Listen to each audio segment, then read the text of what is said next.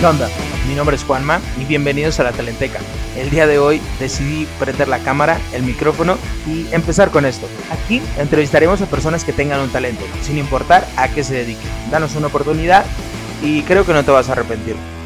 Empezamos. ¿Qué onda gente? ¿Cómo están? Mi nombre es Juanma y bienvenidos a la Talenteca de esta semana. Y el día de hoy les traigo un invitado que tal vez no conozcan por nombre, tal vez tampoco lo conozcan por, por eh, cómo se ve, pero estuvo un tiempo en radio, fue lo que supe por ahí. Hace mucho tiempo. Hace un tiempo, pero aparte, no se vayan, porque siempre que traemos aquí gente es porque realmente tiene un talento, no estamos trayendo a cualquier persona, así es que quédense, descubran quién es esta persona que tenemos el día de hoy, porque está haciendo cosas muy interesantes, de verdad. Mi invitado de esta semana es Sergio Muñoz. Juanma, ¿cómo estás? ¿cómo estás? Muy bien, ¿y tú? Bien, bien, aquí otra, una vez más eh, en la cámara. Pues ya, Felicidades ya me por siento tu- bien. Por tu espacio de la Talenteca Muy que...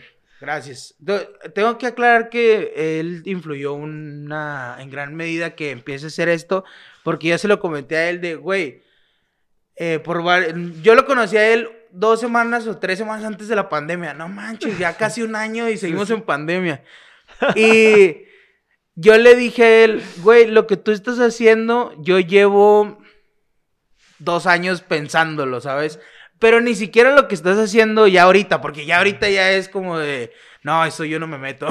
Pero eh, como que el- la, varias cositas que me decías, yo decía, ay, es que, o sea, ¿cómo le explico a él que le estoy ayudando en algo que yo quería hacer? Ya. Entonces el día de hoy fue, yo dije, no, tengo que hacerlo. O sea, aunque sea mi estilo, porque yo sé que eh, tu estilo y el mío pueden ser un poco diferentes, eh, yo dije, no, tengo que hacerlo y vamos a ver qué hasta dónde pega. Y literal, empecé y dije, pues voy mejorando con el tiempo. Sí, sí, sí. Bye, no, no. Como todos, ¿no? Ajá, sí.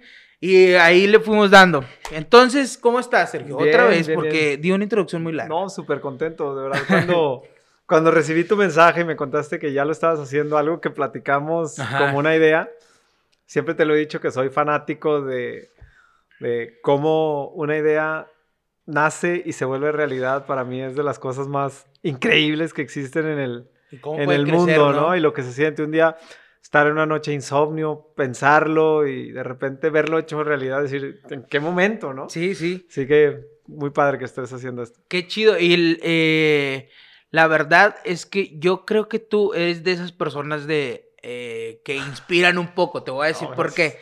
Porque hay gente que eh, se pone enfrente de un micrófono o enfrente de un público o lo que sea y como que sientes muy forzado que te inspiran, ¿sabes? Ya. Pero no sé, yo te conocí, de- repito, hace dos semanas de- antes de la pandemia, perdón. Sí. Y este, y te lo juro que no hemos convivido más de cinco días a lo Sí. mejor. Y en esos cinco días yo dije, no, tengo que hacer esto. O sea, si Sergio lo está haciendo y, y a él le puede ir muy bien, ¿por qué a mí no? Sí. Entonces dije, hay que empezarlo y eh, pues bueno, vamos a empezar con la Claro. entrevista. ¿Estás nervioso? Todo. Porque yo sí un poco. No, no, no, vamos. ¿Qué haces el día de hoy? Pues mira, ahorita estamos trabajando en, en un proyecto que se llama Busi. Ujú. Tú fuiste parte de, del inicio, ¿no? Este, Busi fue un proyecto que, que cuando inició se convirtió en un laberinto, ¿no? Porque este, este proyecto siempre ha sido para niños, es una plataforma de entretenimiento y yo soy fanático de la industria del entretenimiento, de media, todo lo que tenga que ver con, con todo esto, de la parte de atrás. Ajá, sí. La parte de adelante me cuesta un poco, pero, pero de repente cuando hay que hacerla, pues trato de disfrutarla. Y lo haces bien también. Bueno, Te queda. algunos dicen. Este, el caso es que cuando yo tenía alrededor de 19 años, yo quise, yo intenté hacer una revista que se llamaba Nimbus. Ah, ¿sí? Se llamaba Nimbus no por la escoba de Harry Potter, se llamaba Nimbus porque era una revista que iba dirigida a, a- a las aulas de clase y que la idea era que fuera una ayuda en el aula para, para complementar temas a los que normalmente los niños no tienen acceso a, ¿no? Yo siempre, Ah, ok. siempre hablaba de, siempre decía, es que como un niño puede saber que quiere ser escultor si no sabe que existe la escultura, ¿no? Entonces, son temas que normalmente no se tocan porque a lo mejor no tienen un interés este, o, o- o no tienen un peso que pueda ser gran parte de la vida del niño, ¿no? Entonces, lo intentamos. Eh, mi experiencia en el mundo de, del startup eh, me, me, tumbó. Pero bueno, quedó la idea latente, ¿no? ¿Eso hace cuánto pasó lo de la revista? Tenía 19, 2007, 2008. o sea, ya, ya hace un rato, sí, sí, sí. Entonces... perdóname, te pregunto porque eh, puede ser que alguien saque una revista ahorita, es como... Hay gente que lo hace y que lo va bien, pero es poco usual. Ahorita es más eh, todo digital, por eso. Sí, sí, sí. O sea, prácticamente creo, que la esencia de los proyectos sigue siendo la misma, ¿sabes? O sea, cuando tú te metes en esta parte de entender qué es lo que quieres hacer, puede ser que el corazón sea el mismo, pero la cara es distinta, ¿no? Y creo que es, y creo que es lo que pasa, creo que es lo que pasa hoy en día en muchas, en muchas formas, en muchos lugares. Entonces, bueno, te digo, no funciona, pero siempre quedó latente esta parte de querer hacer este, este proyecto que hoy toma vida como Gucci, ¿no? Al final de cuentas el corazón es el mismo. Entonces... Solo diferente presentación, diferente nombre. Exactamente. Pero la esencia. Y ahora la idea, en lugar de que fuera una revista, la idea era que fueran talleres, ¿no? A los que los niños pudieran ir, que pudiéramos traer una personalidad, no sé, a lo mejor un periodista, y que jugando, entreteniendo, les pudiera enseñar como la esencia de su profesión, ¿no? Y que el niño porque no se trata de que el niño diga, ah, yo cuando sea grande quiero trabajar y ganar dinero de esto. No, no, no, para nada, sino que se trata de que puedan imaginar cosas distintas, de que se empujen a ver cosas que a lo mejor normalmente, normalmente no las ven. Porque si de algo estoy seguro es, nosotros estamos dirigidos a niños de entre 4 y 8 años, pero son los niños que aprenden a través de sus emociones, ¿no? Este, pero cuando hablamos de estos niños, sí, y te digo que no se trata de que, de que sepan que van a trabajar, porque yo sí de algo estoy seguro, es que a la velocidad que va el mundo, puedo casi, no asegurar, pero podría intuir que, que los trabajos que la mayoría de ellos van a tener hoy ni siquiera existen. ¿Sí? Sí, puede ser. Este, entonces, esa era la idea, ¿no? Empezar. Entonces, empezamos a hacer un podcast que se llamaba Hecho a Mano, que tú tenías el, teníamos el honor de que tú nos ayudaras a ejecutarlo, donde la idea era llevar a los tutores de los talleres ah, para, que, para que pudieran los papás conocerlo y decir, oye, yo quiero que mi hijo vaya a un taller de este periodista, ¿no? Tuvimos a Marcela Pámanes, tuvo Cristian Mijares, que creamos que era como pláticas de motivación, etcétera. Y se viene la pandemia y se vuelve imposible hacer los talleres, ¿no? Entonces... De hecho, eh, seguiste, ¿no? O sea, como que intentaste, pero pues fue imposible, fue... Sí, o sea, lo que pasa es que cuando seguimos haciendo el podcast, de repente la gente empezaba como a preguntar, oye, ¿quién sigue? Y esto y lo otro. Y a mí me, a mí me asustó un poco porque dije, se está desviando el proyecto para un lado que no es, pues es un, un proyecto para niños y el podcast lo están viendo más grandes. Entonces, por eso tuvimos que dar un pasito para atrás para poder desarrollar toda esta plataforma que hoy, que hoy lanzamos la semana pasada después de un trabajo enorme y... O sea, está recién estrenada. Recién estrenada. Es la, es la primera entrevista después. La primera.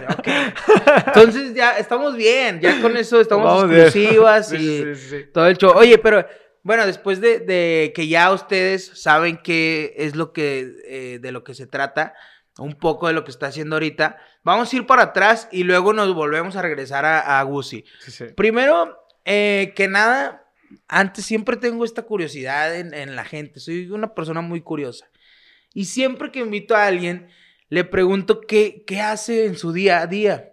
Obviamente pensando que no hay pandemia, porque yo siempre digo que lo que esa persona hace en su día probablemente lo replique 365 días del año y ahí está el éxito de, lo que haces. Sí, sí, sí. Entonces, ¿qué haces tú en un día normal, una rutina diaria? Pues mira, de repente mis rutinas se vuelven un poquito como una montaña rusa, ¿no? Ajá. Eh, hoy en día escuchas que cuando tienes un negocio y estás empezando, tienes que casi, casi no dormir, eh, casi, casi no dormir, tienes que estar, eh, no lo sé, ¿no? O sea, se, oyen como vidas muy matadas. Ajá. Yo llevé una vida de ese estilo durante muchos, muchos, muchos años y me di cuenta que que hay veces que no valen la pena muchas cosas, ¿no? Porque a veces cuando uno quiere empezar se pone enfrente, se pone enfrente el proyecto y, uno se queda atrás. Entonces yo hoy trato de dormir, en primer lugar, es uno de mis objetivos que tengo.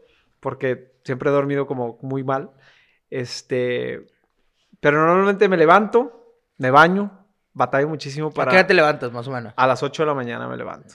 Este, me levanto, de ahí empieza como a acelerar mi ritmo, porque me levanto, me baño y me voy a trabajar, ¿no? Eh, normalmente cuando, cuando llego a la oficina, este, ya paso prácticamente mi día entero ahí. Este, no, no salgo a comer. Este, cuando como, como en 20 minutos, 25 minutos. No porque quiera estar trabajando y así, sino porque cuando disfrutas lo que haces, es imposible como salirte, ¿no? Se te olvida. Salirte de lo que estás haciendo. De repente se hace tarde, como acabas comiendo tarde, etcétera. Termino de trabajar, trato de ir por lo, por, lo general al gimnasio, estar, pasar un rato ahí. Y mi momento favorito de, de, del día es terminándome de bañar, prender la tele y ver algo que me desconecte, desconecte completamente. Trato de leer también.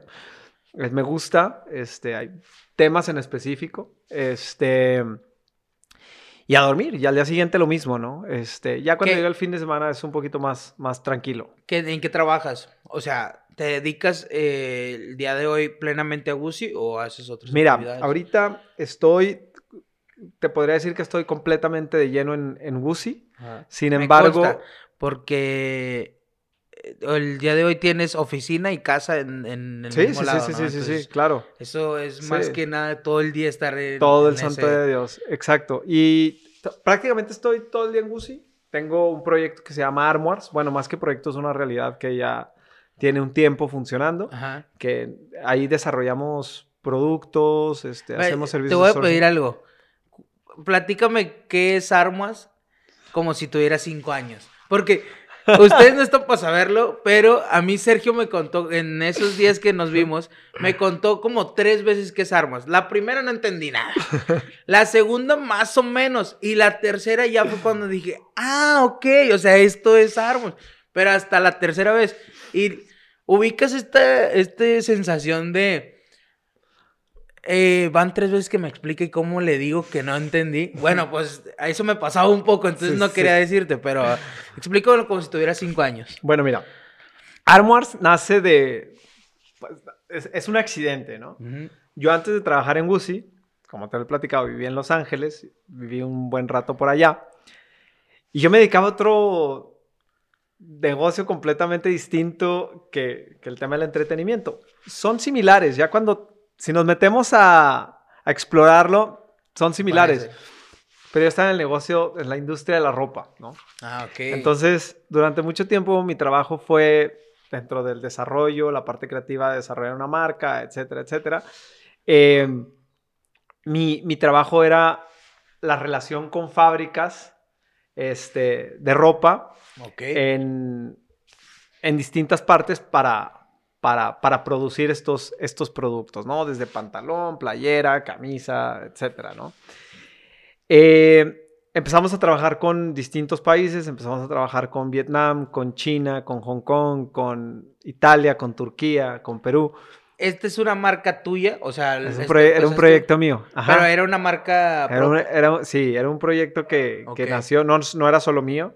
Hubo mucha gente que, que, confió en mí, ¿no? Este que me apoyó, que, creyó en, lo que estábamos haciendo. Este, y, bueno, eh, se, volvió complicado el panorama al, al, último. Este, y complicado me refiero a... el, negocio de la ropa, y hoy en día hay mucha gente que, que, intenta emprender por este camino, es complicado. O sea, hay, hay, hay un tema ahí complicado. Nosotros, era en Estados Unidos, eh, estábamos basados en Los Ángeles. Nos costó un mundo de trabajo sacar el proyecto. Empezamos a llegar a tiendas importantes en, Estados Unidos.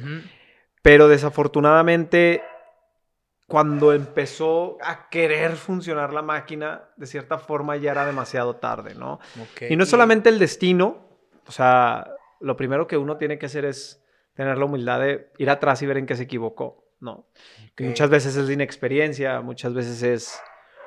Eh, ese fue tu primer trabajo, por así decirlo. Ya venía, ya venía de otros proyectos, ¿no? Este, pero, Pero en sí este fue como el, que, me, el, que me puso la primera arrastrada. No arrastrada, eh, pero el que, me, el que me llevó más trabajo porque me tuve que ir a vivir. Bueno, ya vivía afuera. Yo prácticamente desde mis 18 años, un poquito antes porque cuando tenía 14 años me fui a vivir a Estados Unidos. Eh, se... O sea, me costó trabajo por eso, ¿no? Alejado. Y, esto se, ¿tú crees que influya con lo que haces ahorita? Porque obviamente se empiezas con tu marca de ropa y todo esto, pero se de, no sé cómo decirlo, pero se desemboca en, en hacer esto de... De, de Busi o de Armors. De Armors, pero después desemboca en. En sí, sí, sí. Sí, Armors, Armors, este, fue un accidente, estando en la oficina de una, de, mi abogada en Estados Unidos, en Los Ángeles. Eh, conozco a un cliente de ella y ella me dice, dices que él está buscando hacer un producto, no encuentra una fábrica que se lo haga, por favor échale la mano, no sé qué. Y pues me animé, pues al principio yo no sabía, no sabía ni siquiera que se podía cobrar por eso, ¿no? me animé, este, me di cuenta, pues ya cuando te sientas en el papel y dices, ¿por qué me están buscando para esto? Pues te das cuenta que en primer lugar no es fácil encontrar una fábrica, no es fácil este, tener una idea y luego materializarla en un producto bien hecho para que pueda competir con un mundo tan saturado como el día de hoy. Este, hay que saber bien dónde escoger desde el país en donde vas a producir, porque perdiendo de tu de tu precio target es lo que, o sea, te tienes que ir para atrás y ver más o menos quién lo, puede producir y darle. Llevarla a una relación con una fábrica fuera es sumamente complicado, sobre todo cuando los insumos están fuera del alcance de la fábrica y los tienes que ir acomodando.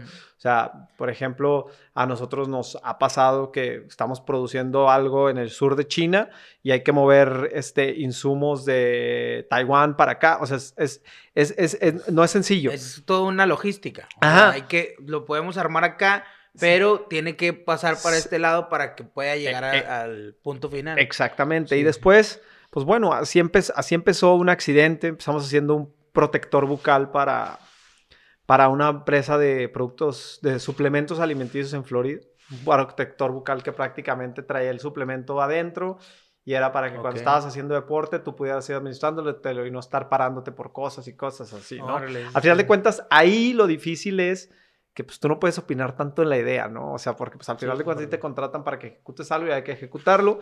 Al principio eran puros, este, nos concentramos en puros productos vestibles, ¿no? Aunque de repente pues hay, hay otras cosas.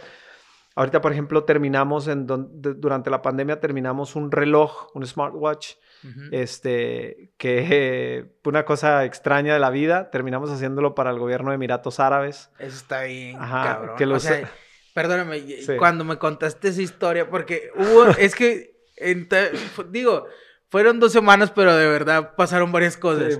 pero en muchas comidas juntos, ¿no? Sí, y en ese, un, ese día me acuerdo que yo no había dormido bien. Sí. Y ya fui yo quejándome de la vida diciendo, güey, no dormí bien y todavía tengo que terminar y puta madre, quiero dormir. Y cuando llego, pues ya empezamos a trabajar, qué sé yo, y, y me empieza a contar esta onda y yo digo, ¿qué, onda? O sea, y yo preocupándome por no dormir bien. Este güey tiene un, un, trabajo con el gobierno de Emiratos Árabes, con, con relojes. O sea, si yo fuera él no dormiría en una semana, ¿sabes? O sea, sería muy complicado. Bueno, por eso ahorita te mencionaba que, que, uno de mis objetivos es empezar a dormir, porque, o sea, de por sí, este, pues por lo mismo que te platicaba, mis horas de dormir son pocas porque pues muchas veces trabajo de noche por, por ah, los horarios. Es cierto, no me acordaba que, que a veces llegábamos, llegaba en esas semanas y tú eh, nos decías de, no, es que ayer me dormí a las 4 de la mañana y, y yo, güey, son las 7.50 y tú ya me estás abriendo la puerta, o sea, y ya estabas listo para el día. Sí, se, se, vuelve, se volvió una locura, sobre todo este proyecto que, que, fue complicado porque lo tuvimos que trabajar entre, o sea, fueron, fueron varios despachos, fue un proyecto difícil de, de, ejecutar porque era un reloj que ellos usaron para controlar la, la pandemia, te voy a pasar los links de de los periódicos de allá donde, donde, los, donde, los, donde los platican, sobre todo en un, en un periódico de Dubai donde hicieron un reportaje entero del reloj. Y era trabajar pues, nosotros, un despacho de desarrollo en Hong Kong, que trabajan con nosotros de forma directa, y con una empresa en Bélgica que, nos, que, fue, que, fueron los que hicieron todo el desarrollo del software. Y, y pues Emiratos, ¿no? El, el, cliente. Sí.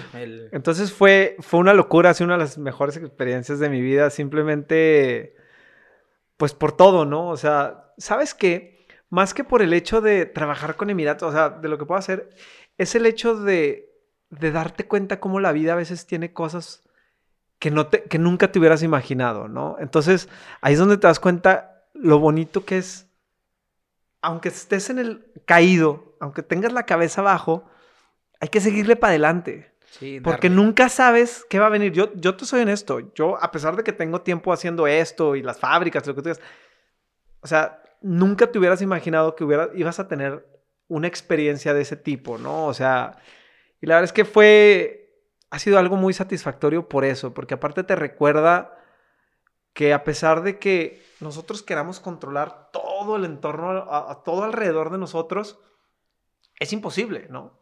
Y que a veces el pensamiento puede ser un poco más catastrófico o pesimista cuando las cosas se ven oscuras, pero hay cosas que tiene la vida que no te lo puedes explicar, que si te vas, echas un clavado para atrás, pues la mayoría de la gente creo que diría, yo no cambiaría nada, ¿no? O sea, porque esto me enseñó, esto lo que sea. Y eso creo que fue lo que a mí me, me enseñó. O sea, creo que la vida a mí más que otra cosa me ha enseñado a darme cuenta que yo no tengo razón, ¿sabes? y que todo es... Hay un texto, la verdad ahorita no me acuerdo quién es el escritor, pero hay un texto que eh, eh, un escritor habla sobre su hija y él le pregunta a su hija que cómo está un día normal, su niña estaba jugando y le pregunta que cómo está y la niña más o menos le dice. Y el escritor lleva este, este, este pensamiento de la niña mucho más allá a la filosofía y dice, pues claro, es que la vida siempre es más o menos. Sí, claro. O sea, vas a estar en unos momentos muy malos y en otros muy buenos y en otros en donde ni te vas a acordar qué pasó. Exacto. Y eso es lo que hace que la vida sea más o menos. El balance de eso es son lo que te dan las ganas de seguir adelante. Porque si un balance, si la vida no es más o menos, estás perdido. Si la vida toda es tristeza, está mal. Y si toda es felicidad, también, aunque se escuche raro. Sí, sí, sí. Y no, la verdad no me acuerdo quién lo escribió, pero cuando lo leí, para mí fue como, me explotó la cabeza y dije, este güey tiene razón, ¿sabes? O sea, la vida siempre es más o menos. Sí, sí, sí, claro. Oye, pero de hecho ahorita que, que estabas diciendo eso, me acuerdo que para que vean que no todo, ahorita lo cuenta todo muy bonito, pero eh, me acuerdo que en ese momento también estabas pasando un, pues un pedido que salió mal. Ah, sí, no me acuerdo de qué. Sí, sí, sí. Y que la persona ahí pasó algo raro y, o sea, tú estabas con, con muchas presiones y aún así todo era como muy normal. O sea, bueno, al menos si tú no lo contabas, no nos dábamos cuenta quiénes estábamos ahí. Y cuando nos decías eso era como, ay, que, o sea, me gustaría ayudarlo, pero pues no hay, no hay quien, quien, lo pueda ayudar. Pero sí, o sea, puede sonar muy tranquilo y todo, pero tiene sus altas y bajas. Claro. Oye, ¿y qué estudiaste en la universidad? Yo salí de prepa y me puse a trabajar. ¿En serio? bueno, mira, es, más, que trabajar, lo que pasa es que cuando yo salgo de prepa, a mí me urgía empezar a explorar cosas nuevas, ¿no? Yo quería estudiar todo, ahorita te lo, dije, yo quería estudiar todo lo que veo alrededor del mundo del entretenimiento, ¿no? En específico show business, para, para, hacer, o sea, claro, siempre me ha encantado todo lo que está detrás, ¿no? O sea, cuando yo veo a un artista en un concierto, por decirte así, a mí más que llamarme la atención el, el, o sea, el cantante, bueno, claro, digo, o sea, me fascina la música y disfruto el concierto pero yo digo, hijo, es que yo quisiera estar atrás de, de, este show. O sea, ¿quién lo diseñó? ¿No? o sea, la logística. La, explosión aquí, esto, lo otro. O sea, ¿quién llevó el diseño para poder lograr este wow en la gente, ¿no? Esta parte de, de, no sé, siempre he sido, siempre, siempre me ha llamado mucho la atención, me, llaman mucho la atención las masas, me, me, me, mucho, inclusive toda la música que trato de escuchar, por lo general, siempre busco un disco, el disco en vivo o, la versión en vivo, ¿no? Eh, y me llama la atención eso, la capacidad de, generar algo y que la gente se sorprenda, ¿no? O sea, que la gente, como cuando vas a un hotel que está muy bonito, o vas a un museo, o vas a un, ver un edificio, lo que sea, o a un concierto, y, la, y en automático es ni siquiera lo puedes explicar porque la piel es la que reacciona, ¿no? Sí, sí. Entonces, eso es lo que a mí me gustaba, decir, ¿cómo, cómo se provoca esto? ¿Cómo es la industria? ¿Cómo se mueve? ¿Cómo es? ¿no? Entonces, yo siempre había tenido el sueño de vivir en Los Ángeles, siempre, ¿no? Ni siquiera lo conocía y yo decía, yo, yo voy a vivir allá. ¿Y está chido vivir allá? Sí, sí, sí, sí, sí. Pues, o sea, para mí es el mejor lugar del mundo, si te soy No- honesto. Nunca he salido de México. Pero, ¿No? eh, o sea, uno de los lugares, porque me gusta el Sí, cine, claro. es quiero ir a Los Ángeles. Sí, sí, sí. No, es un gran lugar. Este, yo, estu- yo estuve dos veces. La primera vez fui express, quise ir a estudiar este curso, se volvió complicado, ok. tuve que regresar. Después estuve por algunos otros lugares, estuve en México, estuve en Miami y luego me fui a vivir, regresé a México y luego me fui a vivir a Los Ángeles. Eh, siempre por trabajo, siempre por un proyecto, ¿sí? Yo era el típico que, digo, había por, algo que hacer ahí. No, no te ibas nada más a la aventura. ¿verdad? no, y a lo que voy es que siempre he sido el típico que siempre trae un proyecto en mente y no sabes, yo ahora esto y lo otro, y en mi imaginación me voy a comer el mundo y a lo mejor no estaba viendo la realidad y un golpezote, ¿no? Y, y, y- de, ahí- de ahí- de ahí uno en otro. Pero siempre, o sea, yo recuerdo el no poder a veces ir de viaje con mis amigos, casi porque ya me había gastado el dinero en, según yo, empezar algo que era, este, iba a revolucionar el mundo, ¿no? Este, pero siempre lo he disfrutado, siempre lo he disfrutado mucho y, Y no estudiaste nada entonces. bueno, Y- o Es- sea, bueno, eh, un- universitariamente, pues. formalmente no. A- Ajá. a- siempre he sido como, como muy adicto a aprender. ¿no? Inclusive yo no fui a la universidad, no porque no quisiera ir a la universidad, sino porque yo quería como ir armando mis cosas. Entonces, siempre he tomado, me lo he pasado tomando diplomados aquí, esto acá, esto allá, o sea, y me ha tocado estar en, en lugares increíbles con gente que, que jamás me, me hubiera imaginado, desde una clase con, no sé, me ha tocado estar en, un, en con Rick Barton, el fundador de Expedia, este, o sea, Cabrón. me, ha tocado, me han tocado cosas, me han tocado cosas interesantes, pero que me han dejado, digo, no lo quiero decir mal ni que se malentienda, pero creo que me han dejado mucho más que otras cosas porque han sido cosas que, que, yo, que yo me moría de ganas por, por, por escuchar, por ver, por, por, Saber. por estar ahí, por poder preguntar, ¿no? Este, cuando a lo mejor si hubiera sido de otra forma, no hubiera tenido tanta inquietud en, en, en, en querer escuchar, ¿no? En querer... En salir y, y descubrirlo. incluso, Exactamente, ¿no? sí. El, el- Bueno, no, no te voy a pedir tu opinión si recomiendas o no estudiar la universidad, pero eh, pues creo que a ti te funcionó, ¿no? La verdad. O sea, sí, creo que eh, yo, así como lo estás contando, Sí. si tú hubieras estado en un aula, a lo mejor, no sé, en, en la Ibero o de aquí, no sé, sí. en la que sea, pues a lo mejor te hubieras quedado así y tú querías ver, ¿sabes? Tú querías ver cuál es lo, lo Sí, sí, por dónde irme. Pues mira, yo creo, híjole, ahora sí que yo creo que a cada quien le funcionan cosas distintas. A mí en lo particular siempre he sido sumamente, si- siempre me he considerado alguien muy aventado, muy, a- o sea, atreverme a hacer, de, de hecho yo muchas veces de risa con mi mamá, o sea, le, le decía, yo vivo en plan suicida, ¿no? O sea, porque siempre he tenido esta característica de apostarle a las cosas y no importa, y esto va a salir, ¿no? Mantienes la esperanza en Normal, todo. Exactamente. Y de atreverme y de salir, irme a vivir aquí, irme a vivir allá y intentarlo y escribir y esto y lo otro, ¿no?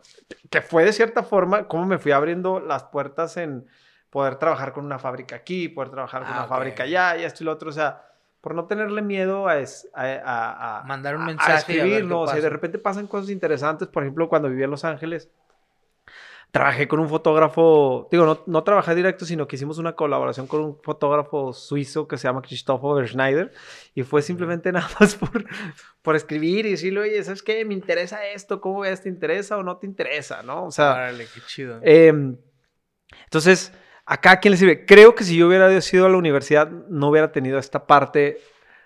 Tal vez a lo mejor hubiera sido un poco más cohibido al momento de, de aventarme a hacer las cosas, ¿no?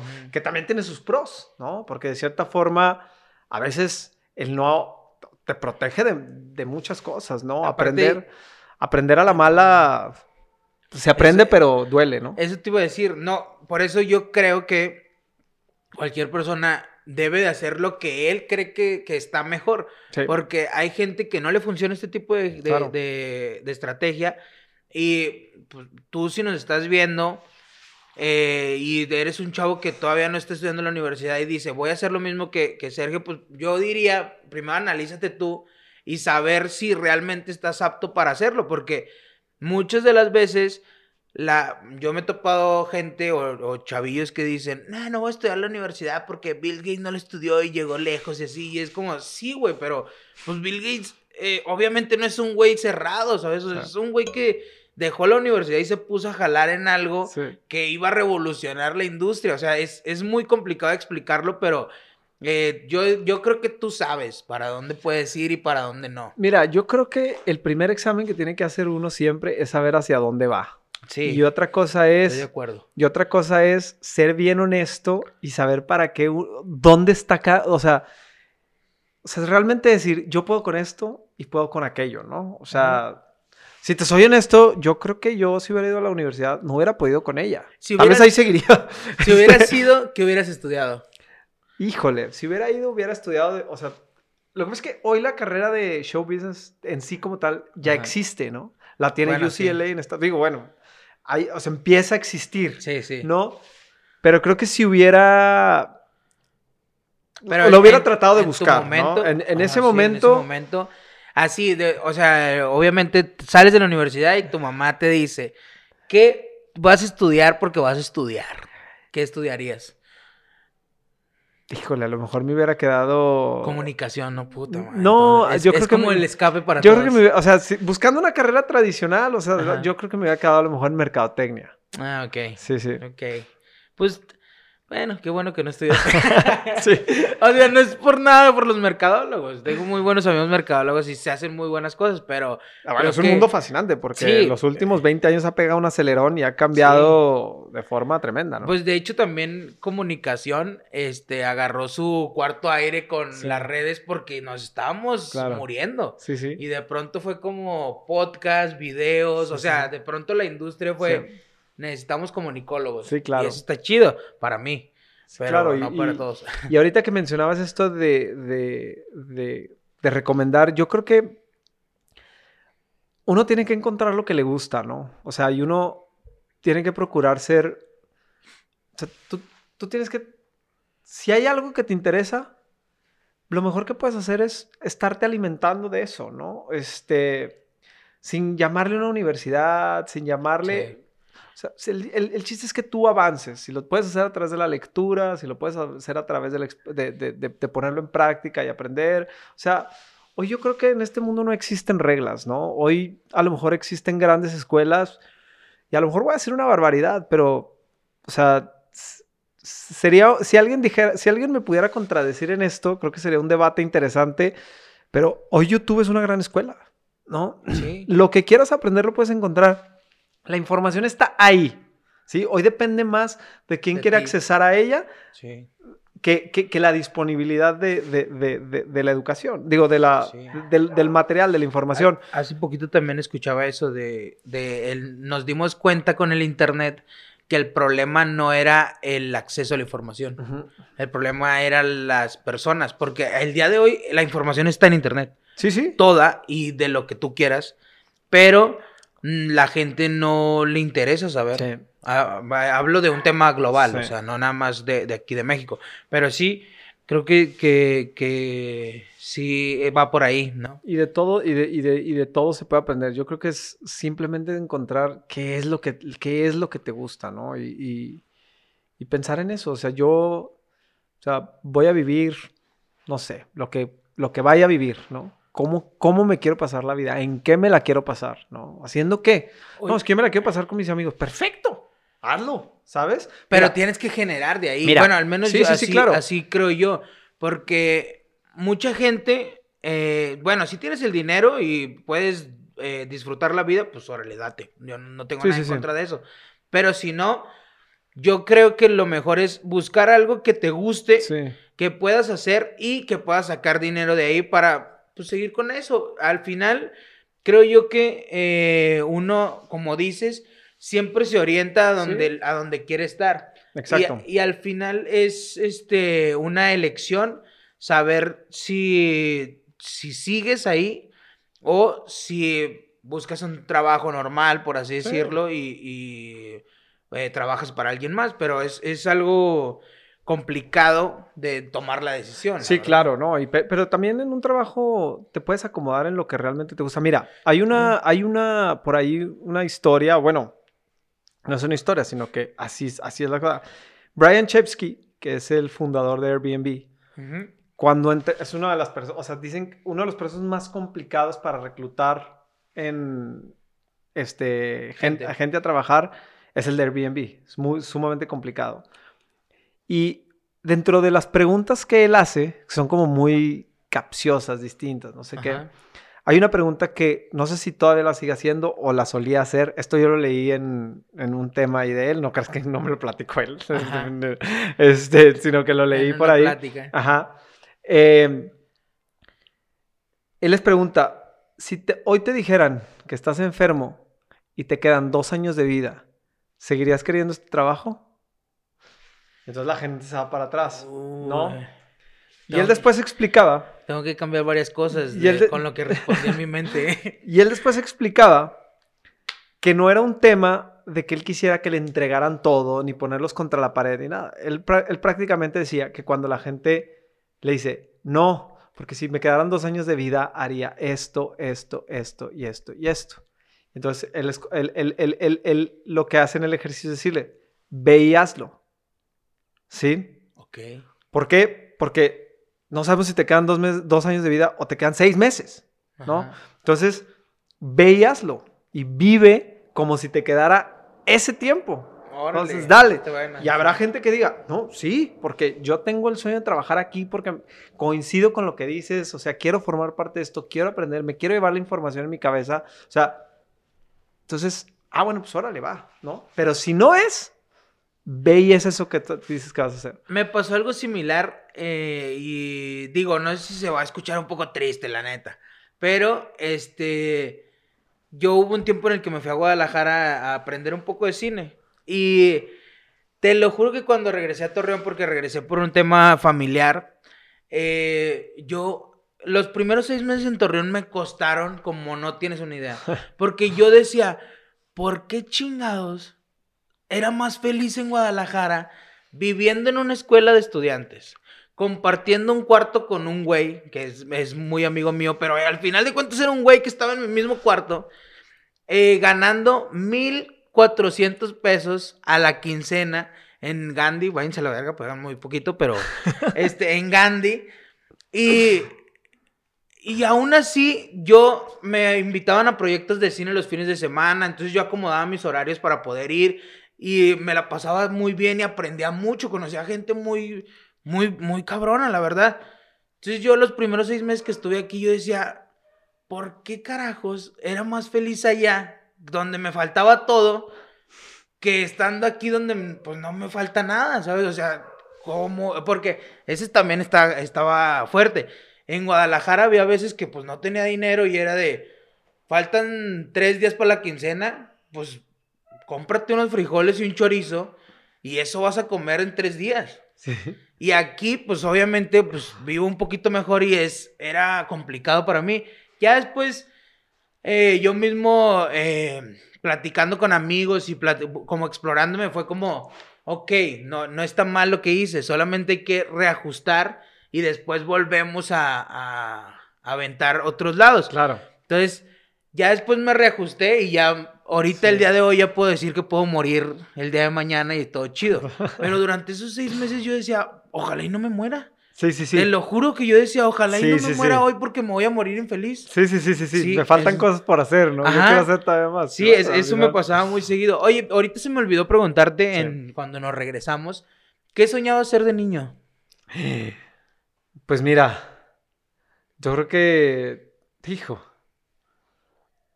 yo tenía tantas inquietudes de, por ejemplo, yo veía, me acuerdo mucho, eh, o sea, yo veía, por decirte, pelear a Julio César Chávez y quería ser boxeador, ¿no?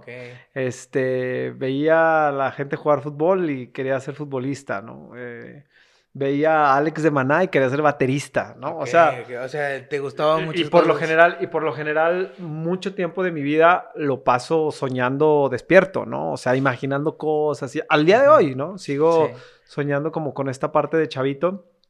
Durante mucho tiempo, pues, digo, el fútbol, ¿no?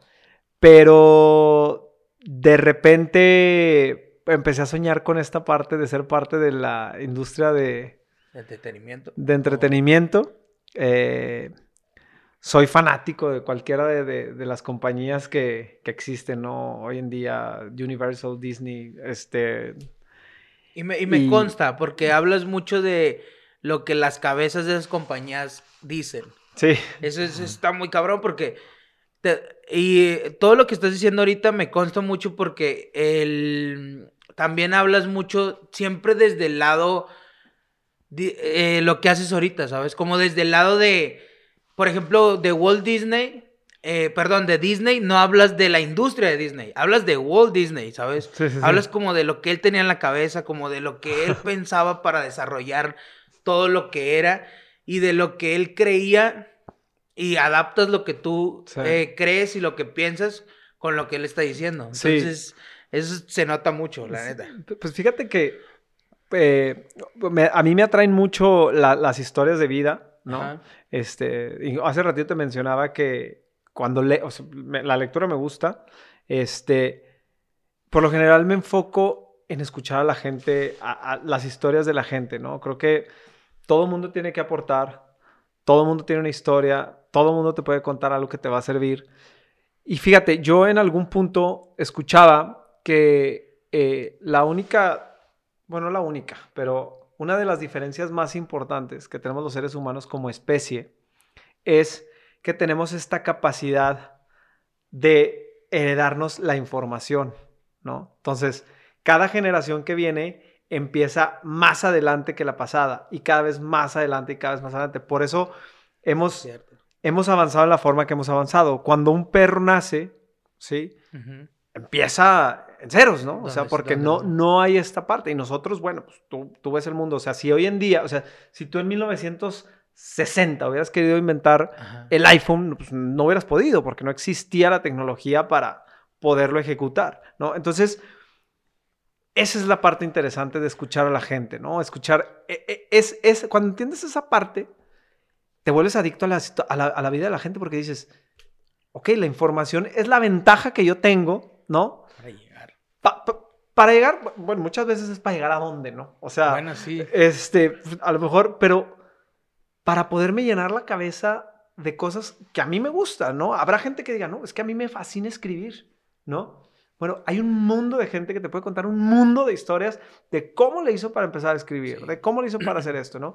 Hay mucha gente, digo, y, saliéndonos del tema business y todo, porque hoy en día a lo mejor en muchos lados se habla de todo esto, ¿no? De mis sueños y yo quiero llegar a esto y ser mejor creo que es, es un tema completamente equivocado porque el que persigue nunca alcanza. De ¿no? hecho, Entonces, el, perdóname que te interrumpa, pero de hecho hay gente que, este, bueno, no gente, perdón. En, en el cine alguna vez eh, leí algún escritor, eh, algún director, perdón, que decía eso que estás diciendo. Para que tú seas un buen director de cine, tienes que salir a vivir. No, no puedes escribir sobre. No, no, no te preocupes. No puedes escribir sobre. Eh, sobre un empleado de un Oxxo, sobre un empleado sobre, sobre esto, si no lo has vivido. Y obviamente, no, no les digo que tienen que. Si vas a poner 50 personajes en tu historia, cada una la tienes que vivir. A lo que él se refería más era al.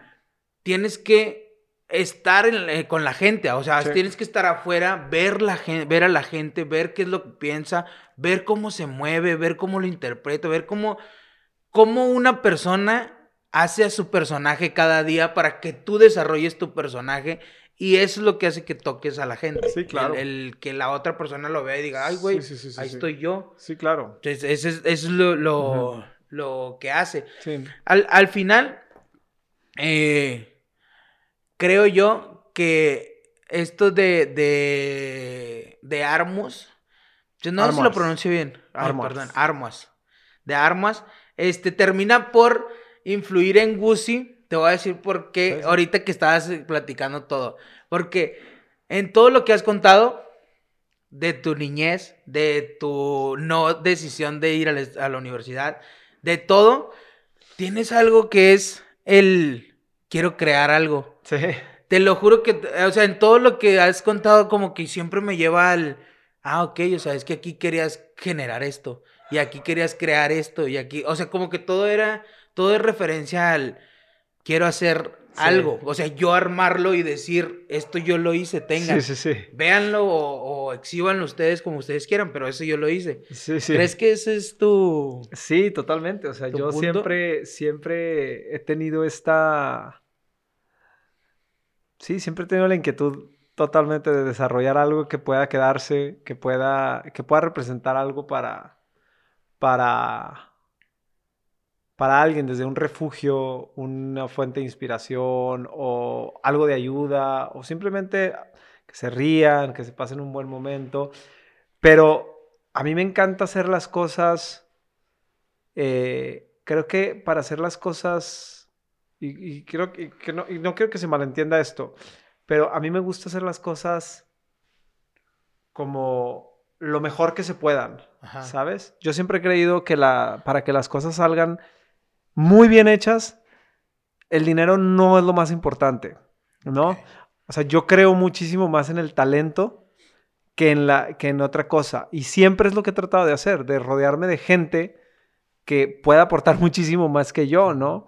Este, dicen por ahí que cuando tú contratas gente, digo, ahorita en la posición en la que estoy de que a lo mejor estar armando este proyecto, por ejemplo, que se llama Gucci y poderlo estar haciendo, pero dicen por ahí que cuando tú contratas gente y te sientas en una junta y tú no eres el más tonto de esa mesa, estás desperdiciando tu dinero, ¿no? O sea, entonces, creo que el talento, o sea, he tenido la oportunidad de trabajar con gente increíble. Hay un director de, cine que se llama Jerry Martínez, Gerardo Martínez, que aparte nos hicimos buenos amigos, que si alguien puede ir a ver su material, a ti te lo he enseñado, de Jerry hicimos un comercial para una marca de ropa. Bueno, hicimos, este, yo me involucré mucho en la parte, te digo, siempre he tenido esta parte, pero, pero a mí verlo, y, no estoy hablando de mí, estoy hablando de él, ¿no? Pero a mí ver cómo ejecutamos ese comercial en el jardín de su casa, con unas sábanas funcionando como,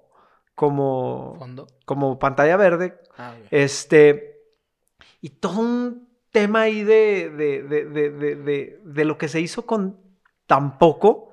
Y después llevarlo a... E, ese, ese, más que comercial lo usamos para un festival en Estados Unidos, una feria de, de, de, moda ahí, para la marca. Y que la gente se quedara así de que... ¿Cómo, ¿Cómo, hicieron esto? Claro, también el comercial tocaba como fibras muy entre, entre el texto, la música, todo. Ajá. y, y, que, y, que, y que preguntaran, oye, es que, ¿cómo, ¿cómo hicieron? ¿Cuánto, cuánto se gastaron en esto, no? Y, y reírnos de decir, lo hicimos en el jardín de una casa, ¿sabes? Entonces, yo creo en eso, o sea, yo creo en... A mí me gusta la idea de poder crear, hace ratito te lo dije, creo que no existe nada más increíble que imaginarte una cosa un día y de repente decir, o sea, por ejemplo, cuando hacíamos sacos, o sea, o, playera, o el mismo reloj. Bueno, el reloj no fue idea mía, pero el, una prenda de ropa y decir, ah, pues podría ser de esta forma, ¿no? Y a lo mejor imagínate que esto, y de repente verlo materializado es, es un sentimiento, no sé, o sea, muy, muy extraño, ¿no? Que, que te hace sentirte que las cosas se pueden. Incluso eh, a veces creo yo que nosotros mismos somos nuestros peores críticos, porque a mí eh, me ha pasado, no sé si a ti también, que a veces haces algo, se lo enseñas al mundo, o bueno, tus amigos, o lo que sea, y terminas por, por decir, el, el, no sé si, si les gusta o no, pero a mí no me gustó. Ya. ¿Por qué? Porque siempre estás buscando el, esto lo puede hacer mejor, esto lo puede haber quitado, esto pude haber hecho tal cosa o así. Siempre es como buscar el... El síndrome del diseñador. Ajá. Oye, me encantó tu trabajo. Anda, sí, pero no sabes. En la próxima le vamos a meter esto y ya vimos que va a mejorar en este y lo otro. No sé si te pasa a ti. Sí, todo el tiempo. Sí, siempre es como. Y aparte lo ves como un error, ¿no? O sea, cuando llegas y le enseñas a alguien un producto que te costó tanto trabajo y tanto tiempo y tanto esfuerzo, y cuando llegas tú eres el que está viendo el, la falla, ¿no? Y la quieres hasta casi, casi justificar cuando, si no lo mencionas, el otro ni la vio. Había un maestro en la universidad que después entendí eso, porque yo no, no, la verdad yo no entendía mucho, porque aparte yo soy una persona muy franca, muy directa. Si a mí, digo, a veces mucha gente dice que soy un poco... Eh, eh, ¿Cómo lo puedo decir bien? No, no, para que no salga en video mal el culero, pues. Pero yo digo, es que no es que yo sea culero, hablando en serio, yo hablo o digo lo que a mí me gustaría que me dijeran. Si yo te estoy mostrando, no sé, un, un libro que yo escribí, a mí me gustaría que tú me dijeras, no me gustó esto, no me gustó esto, no me gustó esto, pero me gustó esto. Entonces mucha gente a veces me critica de eso y el profe este llegaba, nosotros cuando llegamos y le presentábamos algún video, yo casi siempre llegaba y le decía, eh, no, pues aquí está el video, hicimos esto, pero en el minuto tal eh, sale mal una toma, ¿eh? no se voy a enojar, profe. Y el profe siempre me regañaba y me decía, cuando tú entregas un producto no puedes decir que está mal, aunque tú sepas. Sí, sí. Déjalo que, que la vean. Y te digo que eso lo entendí al en, en, Guadalajara, de hecho, porque eh, un, un, estudiante de alguna universidad estaba leyendo un, una nota de él y el estudiante entrega su trabajo, pero eh, no le gustó. Ya. Pero ese mismo trabajo, por cuestiones políticas de la, universidad, tenía que mandarse a un festival de cine. Ganó el festival. O sea, eh, por eso te digo que hasta ese momento lo entendí. O sea, tú no sabes si el error que tú cometiste a lo mejor es algo muy chido para, las para la gente, pero eso ya le, corresponde a las personas criticarlo. Exactamente. Eh, y creo que por ahí va. Oye, eh, ya para terminar, vámonos ya a la recta final de, del, de este podcast que estuvo muy entretenido. Yo se los dije, a mí no, a mí no vengan a criticarme. Bueno, a lo mejor el corte porque lo hice yo solo. Pero de ahí en más, no vengan a decirme que no traigo invitados chidos. Vamos a, repasar nada más poquito. Cuando entraste a los medios, entraste a hacer radio. Bueno, yo, yo sé que entraste a hacer radio. Sí, sí, pero, pero, fue muy chico. Ajá, ándale, ese es mi punto. ¿Por qué te saliste? ¿Por qué entraste así? No sé por qué entré, no sé por qué me salí. Tenía, tenía 17 años. Ok. Eh, en algún punto este, me invitaron a, formar parte de, de, una estación de radio de 100.3. Tuve un programa durante año y medio que se llamaba Kiss Online en Kiss FM. Sí duraste un ratito, ¿eh? O sea, hay, gente que, no, dura eso. Y era todos los días de 8 a 10 de la noche. Este, todavía más, ahí le subiste todavía un poquito Sí, yo creo que, yo, fíjate, yo creo que lo dejé eh, por un tema de realmente nunca lo vi como un trabajo, ¿sabes? O sea, y fue algo que, que no me costó, digo, que no me costó dejar, ¿sí? Simplemente, digo, y así es, ¿no? O sea, no hay, no hay historia increíble detrás, Simplemente lo dejé porque, por sí, un día me cansé y dije, no, ya, otra cosa. Por esta misma inquietud, inclusive lo dejé y fue, y después empecé, eh, la, empecé la revista. Ok. Exacto. Oye, ¿y el, eh, por qué eh, o cómo empieza Gucci? Ahorita nos hablaste ya de, cómo, de qué es y todo eso, pero yo quiero saber cómo fue de el, porque ya tienes la revista, me sí, sí, sí. Pero cómo fue que un día, después de años de haber sacado la revista, dices, voy a ir a sacar esto. realmente fue un proyecto que yo nunca, que yo nunca, eh, siempre dije, un día lo voy a hacer, ¿no? Un día lo voy a retomar no tanto como Nimbus, que era la revista, sino como, o sea, yo quiero hacer un proyecto de este tipo para los niños. Y fue cuando, para niños, ¿no? Que el primer niño te, soy yo. Ajá. Este, y por, y por eso, realmente hacemos cosas que, bueno, que ahorita que ya todos disfrutamos en el equipo, porque empecé siendo yo hace seis meses, ahorita somos 14, más la gente que colabora con nosotros, maestros, etcétera. Ajá. Em, y y, la idea siempre fue esa, ¿no? Nada más ver cómo lo podríamos acomodar durante este periodo de esto, de, que tuve la revista a que tuve, mm, eh, a que volvimos a empezar, pues hubo roces míos con la tecnología, de entender ciertas cosas, etc. Entonces, sabía que, que, era importante eh, eh, llevar un producto que funcionara a, o sea, ad hoc a, lo que se vive hoy, ¿no? O sea, prácticamente pues, a través de la tecnología, simplemente aquí lo estamos haciendo, ¿no? Haber, haber tratado de ejecutar esto hace 20 años hubiera sido imposible. Entonces, y quién te lo distribuyera, ¿no? Entonces, em, entonces de ahí viene un día la idea de decir, bueno, estos talleres que no podemos llevar a cabo por la pandemia, vamos a ponerlos en, en, una plataforma donde los niños puedan tener acceso a clases de yoga, clases de arte, de ciencias, de fotografía. Ahorita queremos meter clases de programación. Este, y la verdad es que hay una dinámica en, en, cómo se, en, cómo se, en cómo se hace bien interesante, porque no es lo mismo sentar al... Digo, y ahorita digo, se vive un mundo, se vive una, una era que, que, la gente podría decir, bueno, es que es un proyecto que inventaron por la pandemia. Y no es así, tú, tú lo viste que lo iniciamos antes, ¿no? Entonces, cuando viene la pandemia, pues se empieza a ver como el panorama de decir, bueno, o sea, hoy estamos viendo que es complicado que un niño tome una clase, por ejemplo, en Zoom, ¿no? Porque retener la atención de un niño es complicada. Entonces, tener una cámara enfrente mal iluminada, con mala conexión, este, al niño necesitas moverlo, esto, lo otro.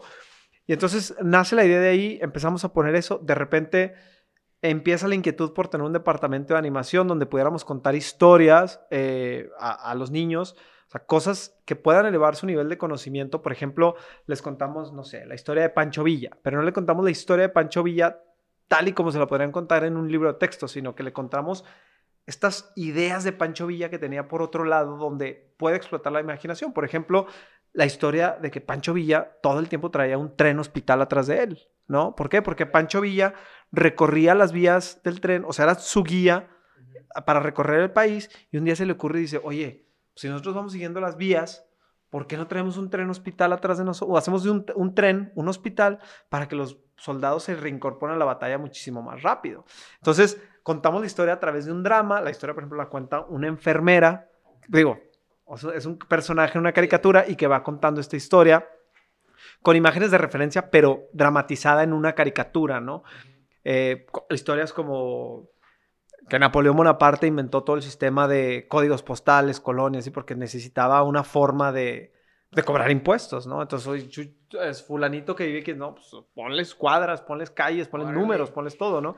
Entonces... Estoy aprendiendo ahorita, te lo juro. Entonces, de ahí empezamos como a desarrollar, bueno, entonces vamos a, y tocamos distintos temas, ¿no? No nada más son historias, biografías, sino que aparte cosas de biología, de comida, de, de, un, de un montón de cosas. El chiste es poderles enseñar el mundo a través de cómo ellos lo disfrutan, ¿no? Y después tenemos eh, meditaciones, cuentos para ir a dormir, este, hay un mundo de cosas dentro de la aplicación que pueden ver todo a través de un dispositivo móvil, ¿no?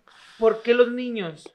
¿Por qué los... Te pregunto porque hace eh, muy poquito relativamente, eh, yo he estado pensando mucho en que, el, digo, hasta no lo sabía, pero hasta hace poquito me cayó el 20 que la niñez creo que es la etapa más importante del, del ser humano. Sí.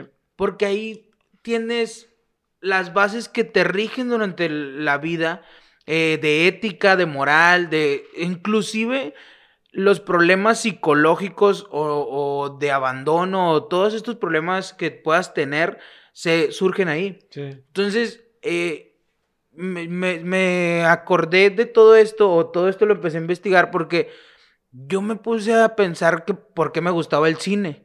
Y el primer recuerdo que yo tengo de que me gusta el cine es que mi papá un, duró seis meses trabajando en Estados Unidos y cuando regresó, regresó con una cámara. Ya. Yo tenía ocho años a lo mejor o menos. Regresó con una cámara de este vuelo. Sí, sí. Y yo estaba obviamente más chavillo. Y yo me acuerdo que cuando yo agarré la cámara, yo decía, órale, esto está muy chido. Aparte mi papá traía cassette. Y le empecé a mover. Y para mí desde ahí fue como, ¡Pum! ¡Wow! o sea, para mí, yo no sabía qué quería hacer, yo lo único que, sabía era que quería estar cerca de la cámara, ¿sabes? El día de hoy no, no, o sea, me puedo mover en diferentes áreas, pero este, sigo trabajando con la cámara. Entonces yo creo que ahí fue el, granito. El detonante. Por eso te pregunto que por qué niños. Pues mira, te voy a decir por qué los niños, ¿sí? En primer lugar, yo te digo, soy todavía hay una parte de mí que no, que, se, que no ha dejado de ser niño, ¿no? Y es una parte muy grande, ¿no? O sea, que a veces, este, digo, ¿por qué? Pero hace ratito te decía que una de las cosas que a mí más me hubiera gustado cuando estaba en la industria del, del, bueno, cuando me atraía a la industria del entretenimiento, era un concierto, decir, ¿cómo se les ocurrió eso, no? Ir a un parque de diversiones y ver los shows y decir, ¿cómo? O sea, ¿quién hizo eso, no? O sea, ¿por qué? Porque te, dije que a mí me llama mucho la atención el cómo la gente, se, su piel puede reaccionar a un tema de... y sentir una emoción de, ¿qué pasó, no? O sea, y sorprenderse y maravillarse. Y hablando de sorprenderse y maravillarse, creo que ellos son los que más lo pueden hacer, ¿no? Este, inclusive nosotros con Gucci le llegamos a niños, o sea, la, la plataforma en esta etapa inicial este, porque son proyectos que la idea es que vayan evolucionando, pero la, la, etapa inicial es llegarle a niños de entre 4, 8 o 9 años. ¿Por qué? Porque creemos que estos niños aprenden a través de sus emociones. Siempre ponemos el efecto, de, el, el, el, ejemplo del, de la, del mago, ¿no? Cuando un mago le hace un truco a un niño de 7, 6 años, el niño se queda... ¿Sí? Cuando se lo hace un niño de 10, el niño también se queda maravillado, pero dice, ¿cómo le hizo? ¿Sí? Pero esta capacidad de maravillarse con las cosas y creer que, que hay magia detrás de las cosas, son ellos. Y esa es la razón por la que estamos ahí atrás.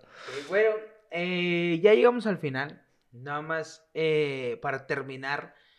¿Dónde pueden encontrar Gucci? ¿Dónde pueden saber de Gucci? Gucci eh, lo pueden encontrar en gucci.com. Así de fácil, W-O-O-S-Y. Uzi.com. Si me, si me pasas la cinta, aquí lo podemos Sí, claro, por supuesto. Este, está disponible en Android, en iOS. Este, en, redes sociales nos pueden encontrar como Woozy World y pueden ahí darse una empapada de todo lo que estamos haciendo. Ok. Pero ahí, ahí pueden encontrar todo. Va, no, no quería eh, terminar esta charla, la verdad es que está muy interesante todo lo que estás platicando y eh, conocer un poquito más de toda la industria de lo que es eh, porque a pesar de que es un proyecto que relativamente empezó, acaba de empezar para la gente hace una semana, yo sé que llevas meses o años trabajando en esto y terminas por entregar un producto y al final, pues ellos son los que van a decidir. Totalmente. Pero yo, este es mi punto personal, no sé si Sergio piensa lo mismo, pero una, creo que es muy bueno. Y dos, creo que sí le puede competir a cualquier otra plataforma eh, que me digan. Nada más que les recuerdo una cosa. Netflix no, es no fue el gran monstruo cuando empezó. O sea, se tiene que empezar de un lado. Exacto. Pero creo que Wusi va para allá. Ojalá. Ojalá y te vaya muy chingón. Muchas gracias. Eso sí lo, lo deseo de corazón. Hay gente que te platica su proyecto y aunque no lo conozcas, tú dices, güey, le agarras la mano y le dices, güey, ojalá y se logre todo lo que Gracias, no El día de hoy, yo te conozco y te digo, ojalá y se logre todo lo que tengas en mente. Porque la verdad es un proyecto muy chido y le estás metiendo mucho corazón, muchas ganas y mucha idea. Entonces, muchas gracias. ojalá y, se haga. No, muchas gracias, Juan. Bueno, eh, me despido. Gracias por estar aquí en la Talenteca de esta semana. Yo les dije que si le iban a pasar bien. Y coméntenme aquí abajo. Cualquier persona que haya visto este video, coméntenme aquí abajo si se aburrió en algún momento. No, no hubo pausas.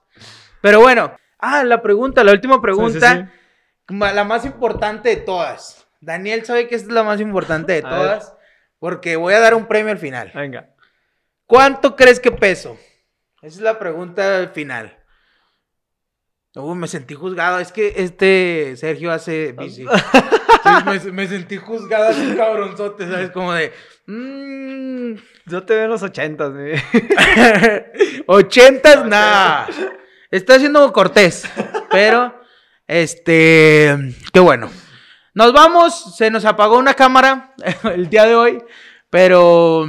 Eh, nos, nos, a ver, vamos a esperar. Vamos a hacer una pausa porque se, se ponga la cámara. Espérense. Entonces, esto es en directo. Es, el, es el punto. Estamos, eh, nos vamos. Gracias por estar aquí. Gracias por compartir.